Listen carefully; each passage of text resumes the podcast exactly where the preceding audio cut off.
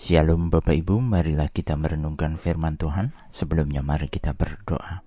Tuhan kami hendak merenungkan firman-Mu, Roh Kudus pimpinlah kami.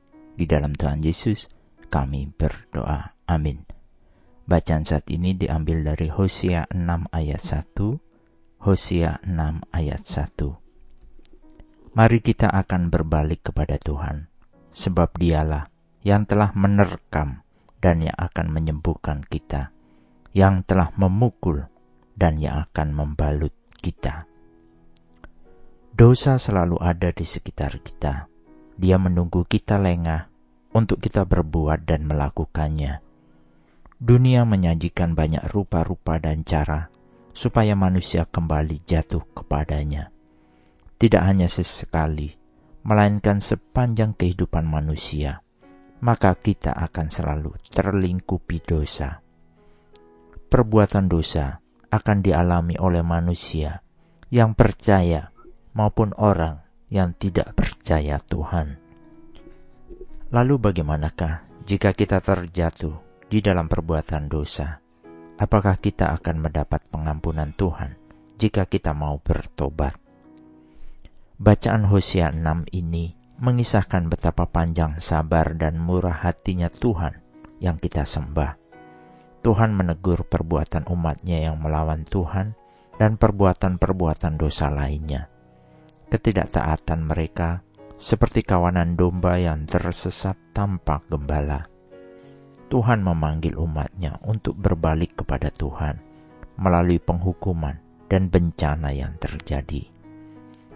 Kehidupan iman percaya orang-orang percaya juga bisa menyimpang jauh dari tangan kasih Tuhan ketika iman kita menipis, menghadapi persoalan kehidupan yang terlalu berat untuk kita tanggung sendiri dan kita jalani, kita mudah tergoda melakukan perbuatan dosa.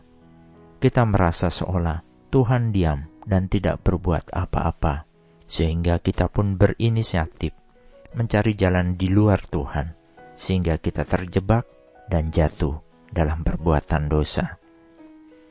Namun percayalah seperti bacaan saat ini, Tuhan akan menyembuhkan dan membalut kita. Ketika orang percaya mendapat penghukuman Tuhan, ini adalah cara Tuhan untuk menegur kita. Melalui banyaknya persoalan kehidupan adalah cara Tuhan memurnikan iman percaya kita. Apakah penghukuman atas perbuatan dosa kita telah menyadarkan kita akan kesalahan dan dosa kita? Dan ini adalah cara Tuhan untuk memanggil kita kembali kepadanya. Seperti gembala memanggil domba-dombanya yang tersesat.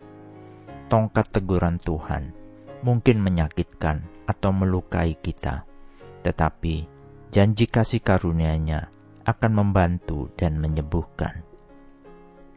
Mazmur 103 ayat 17 menuliskan, Tetapi kasih setia Tuhan dari selama-lamanya sampai selama-lamanya atas orang yang takut akan Dia dan keadilannya bagi anak cucu. Tetapi kita juga diingatkan, janganlah kita mempermainkan kasih karunia Tuhan tersebut dengan berulang-ulang melakukan perbuatan dosa. Galatia 6 ayat 7 menasihatkan, jangan sesat, Allah tidak membiarkan dirinya dipermainkan karena apa yang ditabur orang, itu juga yang akan dituainya. Amin. Mari kita berdoa. Bapa Surgawi, sungguh kami bersyukur bahwa Tuhan sungguh mengasihi kami. Janji Tuhan adalah benar, karena Engkau tetap setia kepada orang Israel, dan Engkau akan tetap setia kepada semua anak-anakmu. Terpujilah Engkau Tuhan. Di dalam nama Tuhan Yesus, kami berdoa. Amin. Tuhan Yesus memberkati. Shalom.